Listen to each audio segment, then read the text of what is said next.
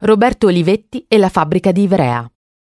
Nato a Torino il 18 marzo del 1928, nonostante appartenesse alla terza generazione degli Olivetti, fu, in una certa misura, un pioniere.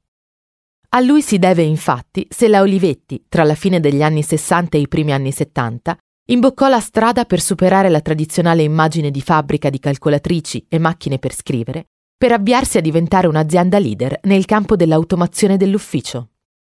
Diventato amministratore delegato della società di Ivrea, solleciterà l'introduzione delle tecnologie e delle caratteristiche di sistema in nuovi prodotti per l'ufficio, investendo quindi di tali innovazioni il tessuto produttivo vitale dell'azienda.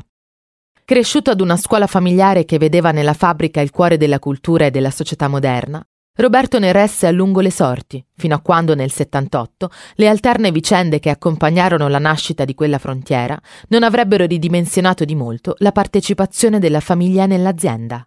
Spirito umanitario, passione per le riforme, amore per l'utopia, le qualità di famiglia furono ben presenti nel carattere di Roberto.